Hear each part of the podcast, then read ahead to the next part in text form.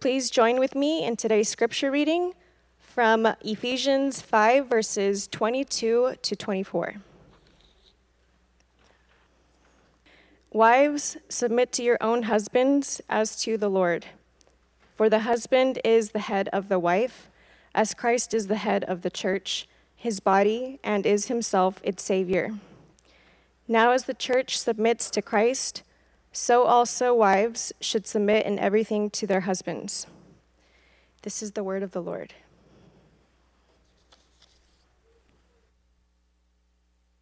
Good morning. Super excited to go over one of the easiest sections of Scripture this morning. It's uh, my honor and pleasure. Let's pray. Lord Jesus, we come before you humbly asking for your presence and asking for you to speak to us. Um, we love you. In Jesus' name, amen. If you are visiting um, for the first time or listening for the first time, it's really important for you to know uh, a few things. And one of the first things I'd, I'd, like you to do is please listen to last week's message um, because it was used to set the stage for what we're going to be venturing into in the next several weeks. And to summarize last week, we, we reintroduced Ephesians to our church because we had taken a several months break from it. And in that message, uh, last week's message, we reviewed how the letter of Ephesians is structured and that the first three chapters of the letter were all you could find as indicative verbs in that section of Scripture, and that it was all about God and what God did in those verbs and, and who God is and why God did what he did. And so it's a, it's a love letter to those who belong to Jesus Christ. And then it's not until the second half of Ephesians, that second half of chapters 4 through 6, that we get any imperative verbs that actually instruct us on what to do and not to do and how to live. And so if you don't believe in chapters 1 through 3, then you really don't have to worry about chapters 4 through 6 because they're not for you. So that, that's a big thing to understand. Now, now, why is that? You have to skip down to verse 32 because this is what it says The mystery is profound. And I am saying that it refers to Christ and the church. And so, what we're talking about regarding these most intimate relationships that we're going to be venturing into whether that is husband, wife, parent, child, employer, employee, are not the real mysteries of love. The profound mystery is that of Christ and the church, and these are small pictures of that real mystery. So, if you don't believe chapters 1 through 3, the gospel in Jesus Christ, then what follows, chapters 4 through 6, again, are not for you. They are for the believer in Christ. And the believer in Christ is then not to judge those who don't agree or condemn those who think differently or practice differently, just as I hope others don't judge us for believing in the Bible. So it goes both ways. And we believe that the Bible is inerrant, it is infallible, it is inspired by God, and that it is our absolute authority to, to live by because of chapters 1 through 3. And then that's why we follow chapters 4 through 6. Now, again, if you don't believe chapters 1 through 3, 4 through 6 aren't for you. I hope I've made that clear. It's the third time. But we still welcome you to listen. We still welcome you here, and we're not judging you. Another important reminder about this section is that it is not just for husbands and wives. So if you're single, please don't check out or ignore what's going on because remember, verse 32 this mystery is profound, and I am saying that it refers to Christ and the church. That our identity is in Christ. And the believers are the church, whether you are married or you're not married. Our identity is being made in the image of God, and that His church, those redeemed by the grace of God, are in Christ. And lastly, we're only looking at these three verses today, and it's really important to take these three verses in context and not to just read them in isolation. We need to look at these three verses in context of this entire letter in the entire book of Scripture. And one of the challenges of looking at just a few verses at a time, like, like we do here, is that we risk reading verses without the whole picture in mind And to get a better understanding of these verses, we do need to look at this entire letter. And so we can, we can, we could do that, just look at this entire letter in one swoop and just be done with it, but then there are challenges to that too. And so in the way that we do things, we're hoping that we can give you a, a deep dive in fewer verses and then hopefully get a better context by listening to verses after and before to, to get the whole context. Back to our verses this morning. In these three verses, we read the word submit. It appears three times, and generally speaking, this is not something people in the Western world uh, who value democracy find very attractive. The very ironic thing is that we all submit to the idea of democracy. So you are submitting. We do subject ourselves in a particular way of government. And for us, we find this a little easier to do because, in part, we're willing to do this because we still have a voice. We have a voice in democracy, we have a vote in democracy, we still have a choice. And so, similarly, in Christianity, your voice is not taken away. Actually, your voice is magnified because you get to speak to Almighty God. It is what we call prayer.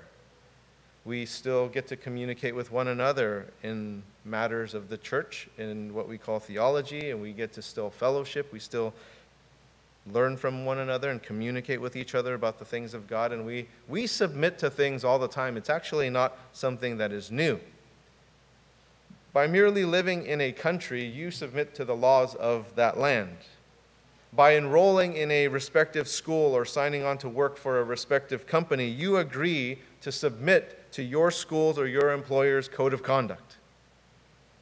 And the same thing, whatever you're thinking of, whether you're involved in sports or you drive or you take out a mortgage or you opening, you're opening a bank account, you are submitting all the time to whatever that authority is that you're agreeing to be a part of.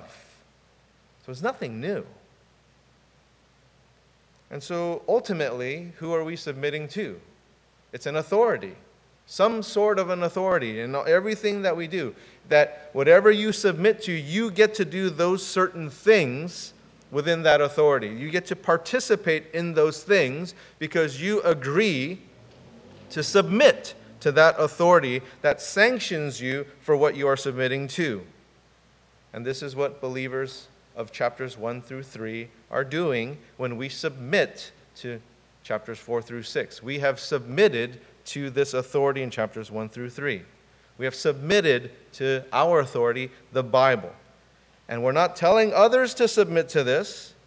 We are sharing chapters 1 through 3 as to why this is appealing and who God is and why God loves you and what He does. We, are sharing chapters 1 through 3 and His love for you, just as you share club membership or you share things that you like and whatever. People don't submit to that yet. They haven't signed on to that yet, but you share about that because you believe in that. But the thing is, we don't skip to chapters 4 through 6, just like you don't skip to just, hey, don't get a driver's license, just drive. You can't do that. You have to submit to DMV, and you have to go under that authority in order to get a license, and then you can drive. Similarly, here. And so, if you don't believe in Christ, you don't submit yourself to chapters 4 through 6. But if you do believe, and that your authority is the Bible, the Word of God. The Bible tells us that God establishes order in creation, in society, in the church, in marriage, in family. That's why we go on with chapters 4 through 6. You look back to Genesis, and the very first words of the Bible read this In the beginning, God. That before there was anything, there was God that God is the sustainer of everything, of everyone. Now, this is already a huge hangup for some people because there are some who don't believe in God. And again, you're free to believe whatever worldview you believe. But this is the believer's worldview. This is the worldview of those who believe in chapters 1 through 3 is that this is where we start.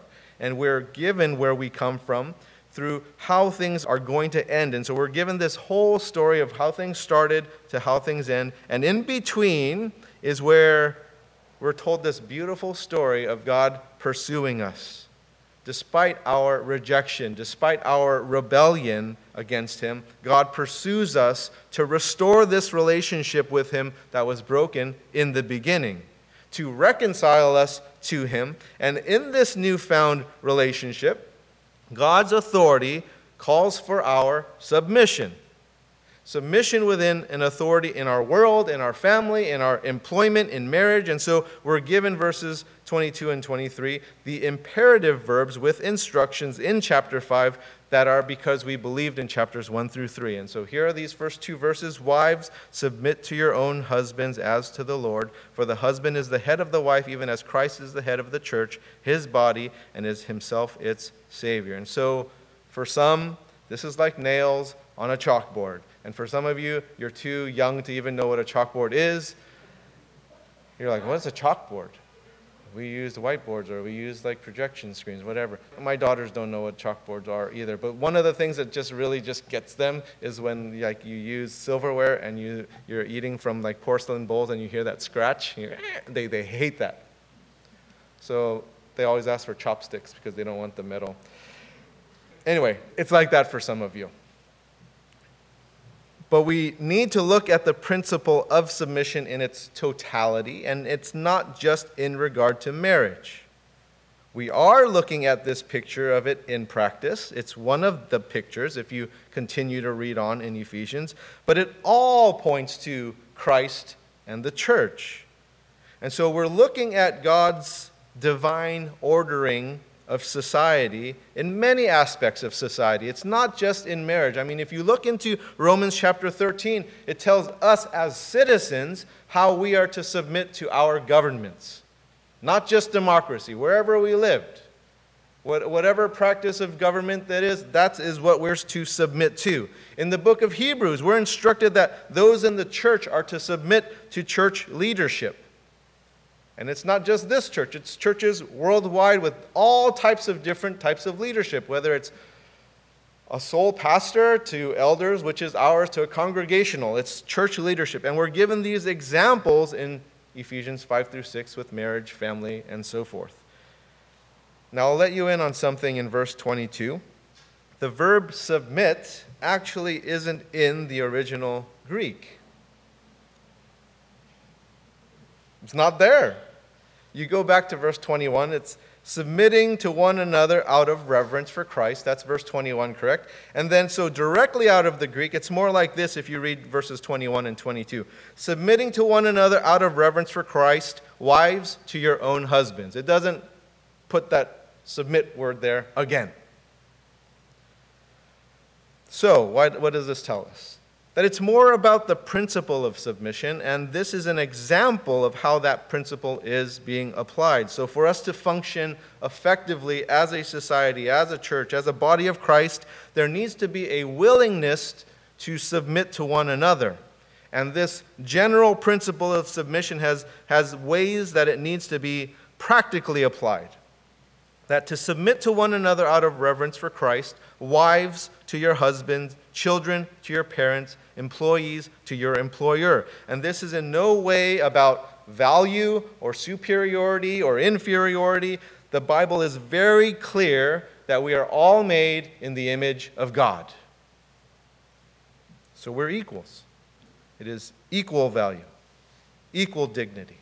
We have equal inheritance, that we are equal in redemption as heirs of our faith and it has nothing to do with one's ability, giftedness, intelligence. It is about a designed, creative order, an order to be followed willingly. It's an act of obedience that the wife is not to be subjected or dominated by her husband, that submission is not through subjugation or through coercion.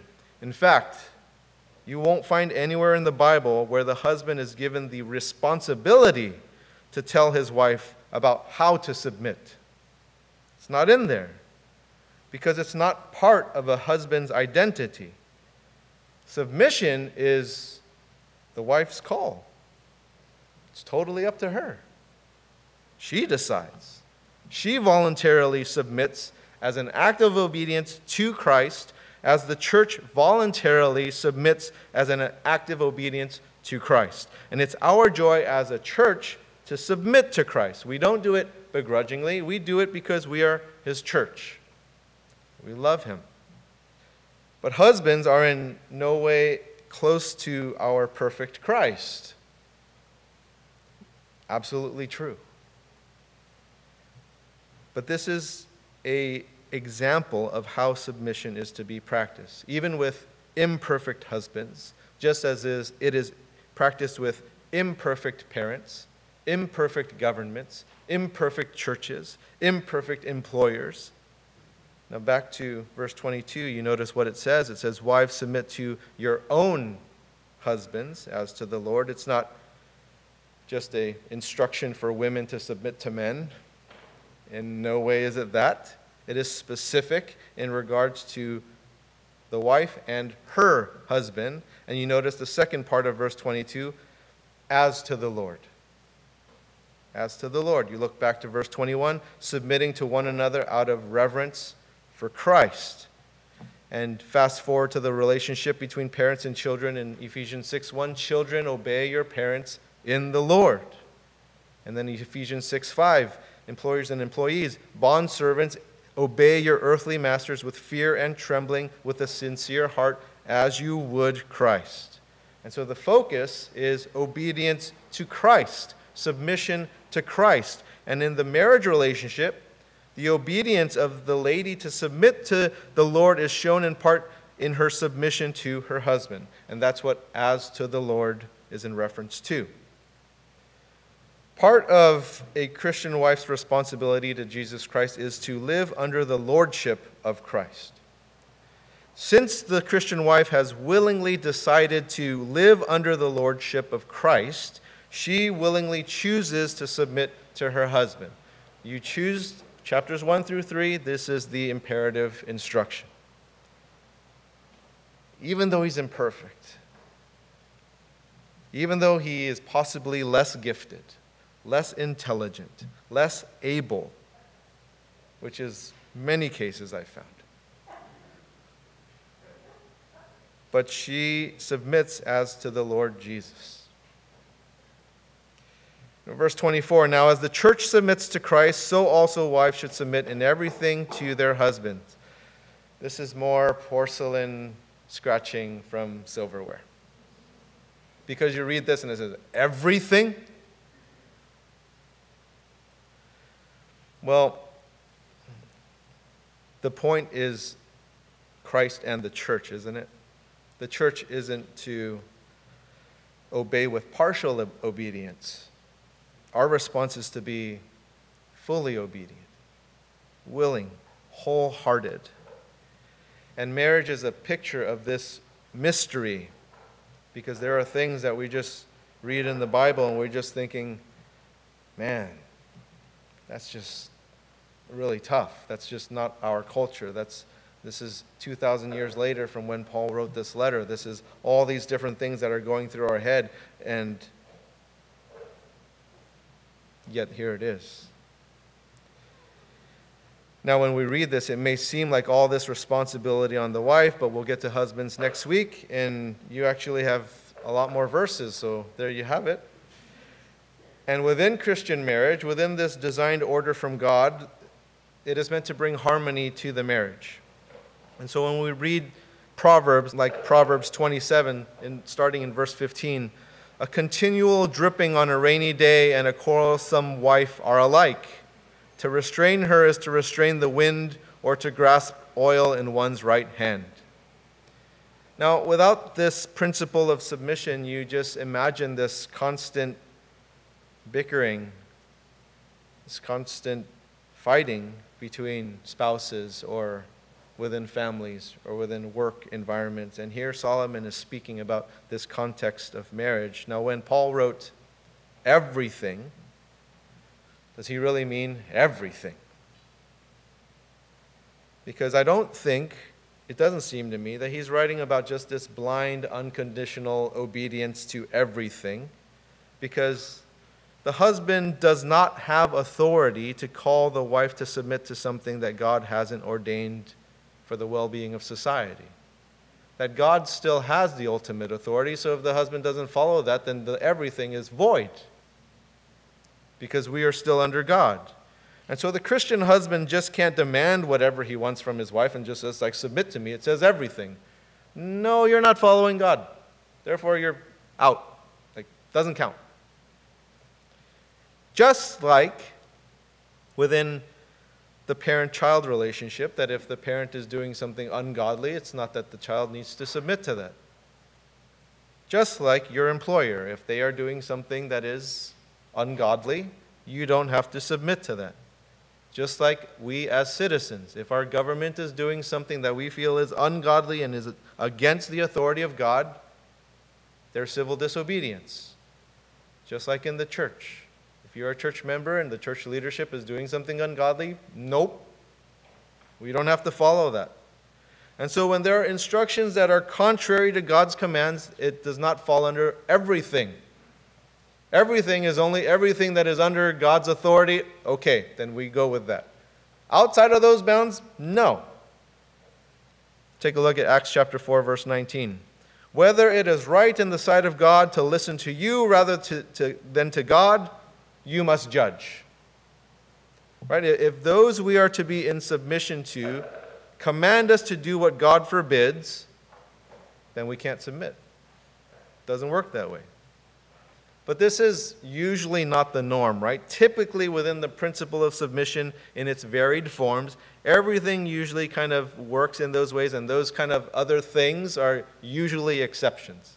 But we need to use our discernment for that. So, for example, in the circumstances of abuse, whether it's physical, sexual, mental, spiritual, or any other form, a husband has no right to subject his wife to abuse.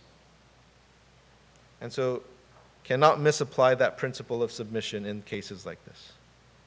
And so the principle of submission in, in, the marriage relationship stems back to verse 23, but it's not this blind, unconditional submission. Verse 23 For the husband is the head of the wife, even as Christ is the head of the church, his body, and is himself its Savior. So within God's creation of marriage, God has given the husband headship within the marriage. And so you can read 1 Corinthians chapter 11 for more reference, for more resource, you can read 1 Timothy chapter 2 for further study. Now, some would argue that this just seems like archaic thinking, and Paul wrote that 2,000 years ago. But if you read this, Paul doesn't write addressing the culture of the time. He's just writing from the standpoint of creation. And his reference is Genesis, it is not his present time. And so we look at Genesis. Let's look at Genesis chapter 2, starting in verse 22. And the rib that the Lord God had taken from the man, he made into a woman and brought her to the man. Then the man said, This at last is bone of my bones and flesh of my flesh. She shall be called woman because she was taken out of man. Therefore, a man shall leave his father and his mother and hold fast to his wife, and they shall become one flesh. When God made man and woman, he made them equals but he didn't make them identical. They are different. He made them complementary, to go together, to fit together, not just physically and anatomically, but also spiritually, psychologically, and purposefully different. And this is what a Christian who believes in chapters 1 through 3 believes. We also believe in Genesis chapter 3, verses 1 through 5, which we briefly looked at last week. Now the serpent was more crafty than any other beast of the field that the Lord God had made. He said to the woman, Did God actually say, You shall not eat of any tree in the garden? And the woman said to the serpent, You may eat of the fruit of the trees in the garden, but God said, You shall not eat of the fruit of the tree that is in the midst of the garden, neither shall you touch it, lest you die. But the serpent said to the woman, You will not surely die. For God knows that when you eat of it, your eyes will be opened and you will be like God, knowing good and evil. And so here lie the issues of disobedience and rebellion to God. When we believe that we know the difference between good and evil, when we actually don't. And so we've had the same struggle as our ancestors did to this day. It's the same struggle, thinking that we know better than God. And part of that aftermath is rebellion. And we read of this in Genesis chapter 3. If you skip down to verse 16, it reads this Your desire will be for your husband, and he will rule over you. Now, you'll notice that I changed translations here. I'm not trying to pull a fast one, I'm letting you know that I did that. Because the translation in the ESV, which we use in our Pew Bibles, is not the most accurate when it's translating from Hebrew. And so I pulled this translation from NIV because translated from Hebrew, the NIV is more accurate because the Hebrew is ambiguous in how it's written, and it's not as one sided sounding as the ESV because the ESV reads this Your desire shall be contrary to your husband, but he shall rule over you. And that is not what it says in Hebrew. It doesn't mention contrary. The NIV is more accurate to the original Hebrew. Regardless, here's the aftermath of rebellion in that it's not what it can be. It's not all harmony. It's only harmony if the husband rules well as the head and the wife's desires are in harmony with that headship, with what is good, then all is good. That there will be love, there will be care, there will be a cherishing, there will be a generosity, there will be a harmony. And because of the ambiguity within Genesis and Hebrew, there's also the other side of things where there's dissonance. What if the husband doesn't rule well or lead well?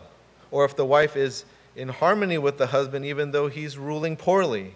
That there's still this dissonance, which is possible because he's imperfect. He is a fallen being. That is more likely going to happen. And so there's many ways that the dissonance can happen because there's many combinations that won't work rather than will work. But what God originally created was good. And what ruined it was the fall, this rebellion against God. And God had a solution. That first piece where Adam rebelled and caused the separation from God, and then we know the end of the story because we're given Revelation and we're given Genesis to Revelation. And then there's this all this in between. That this in between, God sent Jesus Christ as the second Adam, where Jesus submits, obeys, and redeems what this first Adam failed to do. And so Jesus took this judgment that this Adam deserved so that what was broken by this fall was renewed and restored by Jesus Christ. And within Christian marriage, we can see what's possible in Christ in regard to a deep love, a forgiveness, a restoration, a renewal, a harmony within this marriage that many people know is very sanctifying process, may I put it lightly. Yes? Like I've shared with you guys lately, I, have never done more marital counseling in these last two years than I have the last 18 years of pastoral ministry. These last two years, by far, by far. And then the next subject matter in submission is family, parents to children. Oh my God. Sanctification 2.0.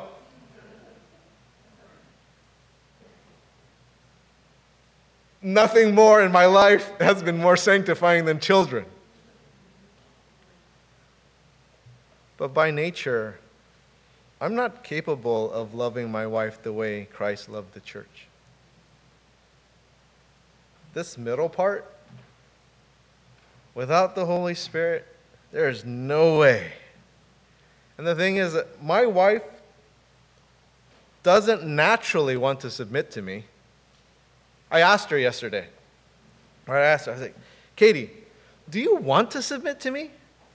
And I was really surprised by the answer because she said, Yes you're not helping my sermon. I'm trying to make this point, and you know, I'm just, and she was like, well, you know, and I was like, what about when we first got married?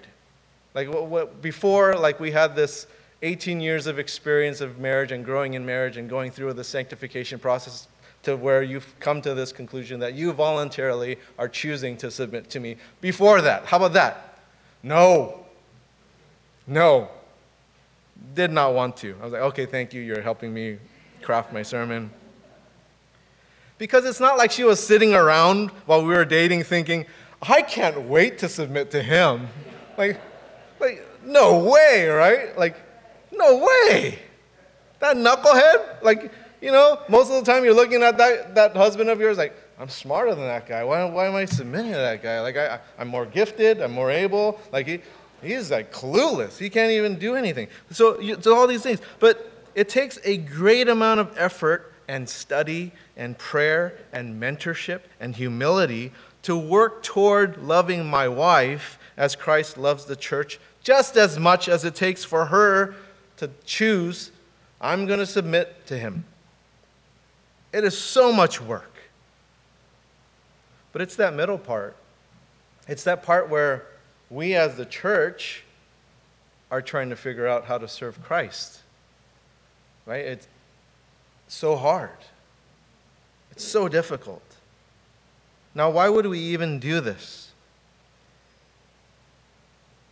Because we're believers of chapters 1 through 3. We believe in the authority of the Bible. Now, how do we do this? Oh, man.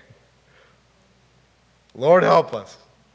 Right? The Holy Spirit, the power of the Holy Spirit. We, we have to ask for these things. Because marriage can be incredibly challenging. You just think about this two completely different people with different upbringings and cultures. There's so many differences, I can't even name all of them. But just, just a few, like just these simple things. How one interprets success and one interprets failure. And then how much that can actually cause so much strife. Right? Or, or what disappoints this person and what disappoints this person because this person has a lot more lead before they get disappointed, but then this one gets set off right away. Like, what? Like, how can you be mad about that? Well, I'm mad. Right? Or how we interpret levels of what is good and what is bad. There's so many nuances within huge topics. it, it is numerous. Only by the Holy Spirit. Because we're all so sinful. We're all so selfish. We, we want things our way. That's why you fight. Right? Because you, you, you have a position and you want to guard that position, and then this person has a position and it's different, and so you clash. And so we need to look at Christ and we need to look at the church in our most important relationships, and here we have marriage. And we have to look at it in light of Christ and the church, and we need God's word to direct our path as to what the authority is for those who believe in chapters 1 through 3. If you don't, it's not for you. So chill. Like, don't, I'm not telling you to submit to your husband if you don't believe that. If you don't, then do as you want, do as whatever you believe. But if you do follow this, I need to tell you, as your pastor, as one who believes in the authority of the Bible, and I'm assuming you do too if you believe chapters 1 through 3, this is what it says. This is what it says. I, am not skirting around it, and if you want to talk about you know, exposit this more, if you want to break out the Greek and Hebrew more and you want to talk about I'm willing to do that. But it, it's, it's not what it says. Let me end with this Psalm chapter 119, verse 105. Your word is a lamp to my feet and a light to my path. Let's pray. Lord Jesus, um, for those of us who believe in you, Jesus Christ, we, we ask, God, that you would help us to submit to your word. Whatever it says, that we would follow it, its authority. And we, we know that there are challenges. We know that there are things um, that rub us the wrong way, and yet we ask for that humility so that we don't fall to the same consequences as those ancestors of ours in Genesis. That we're in this middle part now where, where Jesus Christ, you've come as the second Adam and you've made available to us this reconciliation and this restoration. Help us to live well in that because we do know the end. You, you've given that to us. And so help us to submit to your will. Help us to ask for your will and, and live that in obedience. Not just in our marriages, God, but in all aspects of our lives, as whether you call us citizens of, of governments, within working relationships to our employers and employees, within our family relationships, parent and children, within church, whatever it may be, help us to see things in light of you, Jesus Christ, and we as your church. In your name, amen. If you have your communion elements, let's uh, bring those out. And if you don't have them, just raise your hand. We can get some to you. And we're going to first take out the uh, wafer on top, symbolizing the body of Christ.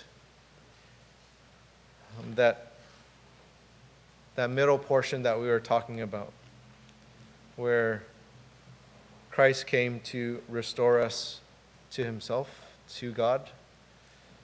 When we take this element in remembrance of him, let's take this together.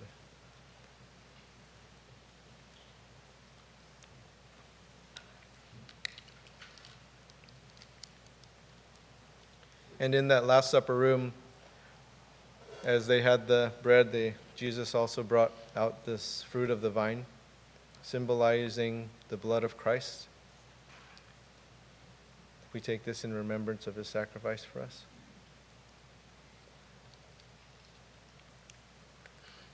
Lord Jesus, we thank you for these reminders that we get to partake every week to remind us of our relationship with you, to tap us on the shoulder, and to take inventory of where we're at.